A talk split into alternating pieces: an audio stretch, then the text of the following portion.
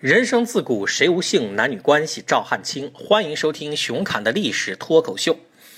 有个成语叫“庆父不死，鲁难难平”，说的是春秋时期鲁国的一场宫廷内斗。这段故事的中心思想可以简单概括为：男人孜孜不倦地追求女人，更孜孜不倦地追求权力。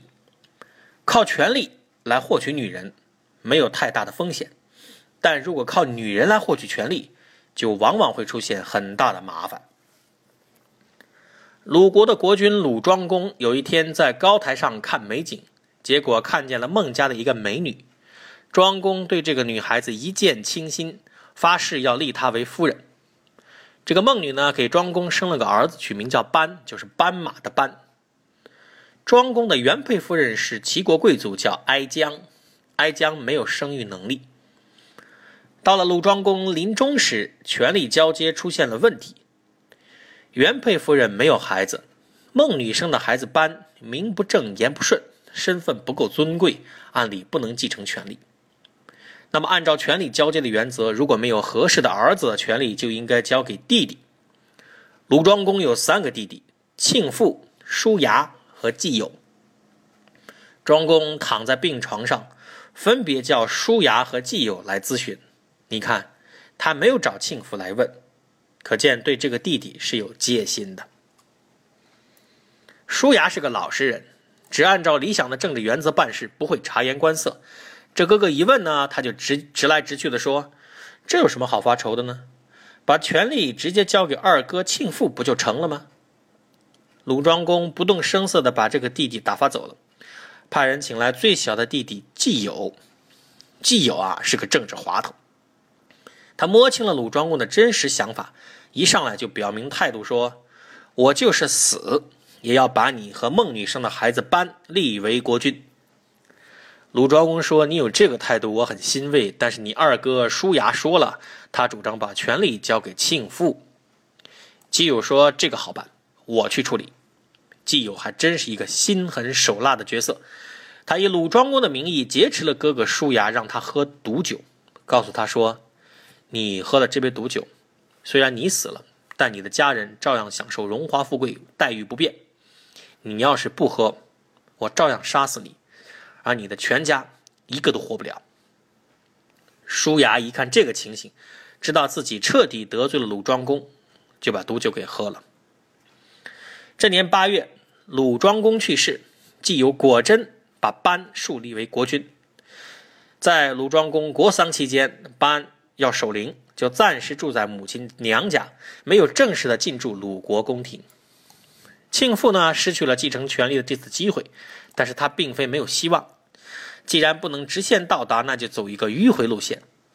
这些年，庆父一直在和他的嫂嫂，也就是鲁庄公夫人哀姜通奸。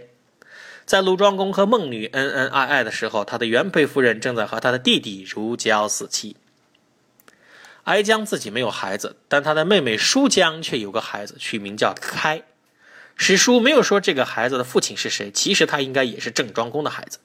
哀姜带着妹妹嫁给了鲁庄公，姐妹俩雨露均沾。只不过鲁庄公爱上孟女之后，就六宫粉黛无颜色，也不心疼叔姜的儿子了。庆父决定利用这个孩子达到自己的政治目的，于是就在这年十月，派人突袭杀死了刚刚继承权力才两个月的班。把开树立为新国君，这就是鲁闵公。鲁闵公继位第二年的时候，庆父哀姜打得更加火热。哀姜现在离开庆父，简直就没法活了。这个时候，庆父提出来说，他想当国君。哀姜对庆父那已经到了百依百顺的程度，摘星星、摘月亮都愿意。既然情人想当国君，那就让他当呗。那么现任国君鲁闵公怎么办呢？那就杀了呗。要说鲁闵公还是哀姜的亲外甥，但是哀姜已经被爱情冲昏了头脑，已经顾不得什么亲情、伦理、良知，最终还是同意向亲外甥下毒手。于是庆父派人暗杀了鲁闵公。前面我们已经说过，当初鲁庄公两个弟弟叔牙和季友，叔牙支持庆父当国君，结果被毒死了；季友扶持班，反对庆父继位。班死后，季友逃离鲁国，跑到了陈国，在那里等待东山再起的机会。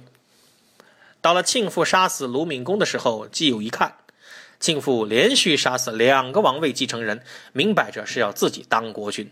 这个时候，鲁国贵族和老百姓一看政治长期动荡，对谁也没有好处，反对庆父的声音就越来越高涨。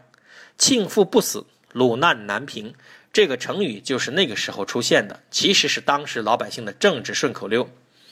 人民群众的眼睛是雪亮的，有时候就体现在政治歌谣、顺口溜、段子，甚至所谓谣言之中。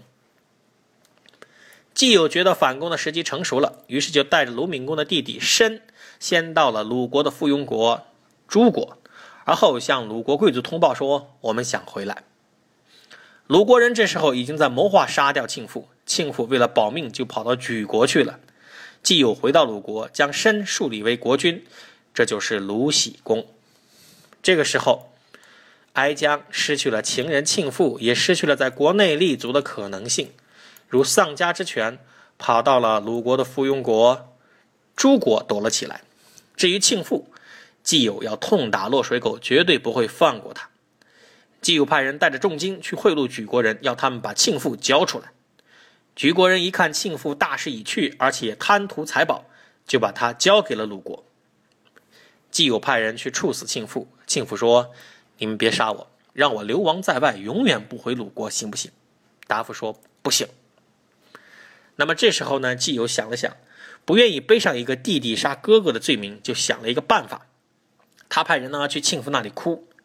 这不是我们说的普通的哭，而是参加参加葬礼时的那种哭。用今天老百姓的话说，叫嚎丧。史书说，庆父一听到这个声音，就万念俱灰，彻底绝望，自杀了。那么哀姜是个什么结局呢？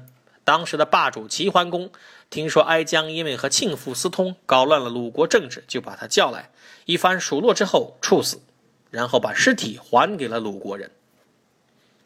这个故事讲起来有点吃力。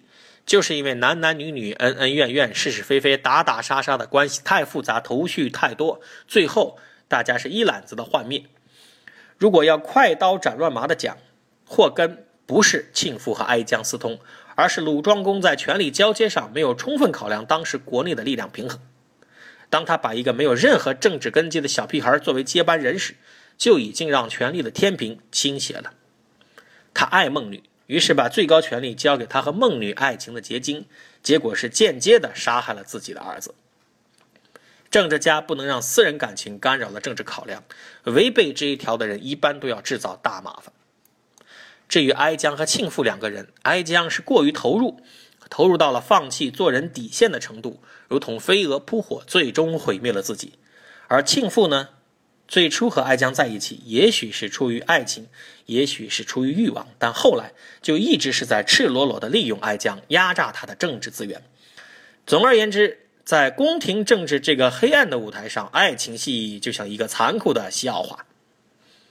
人生自古谁无性？男女关系照汗青。请继续关注熊侃的历史脱口秀。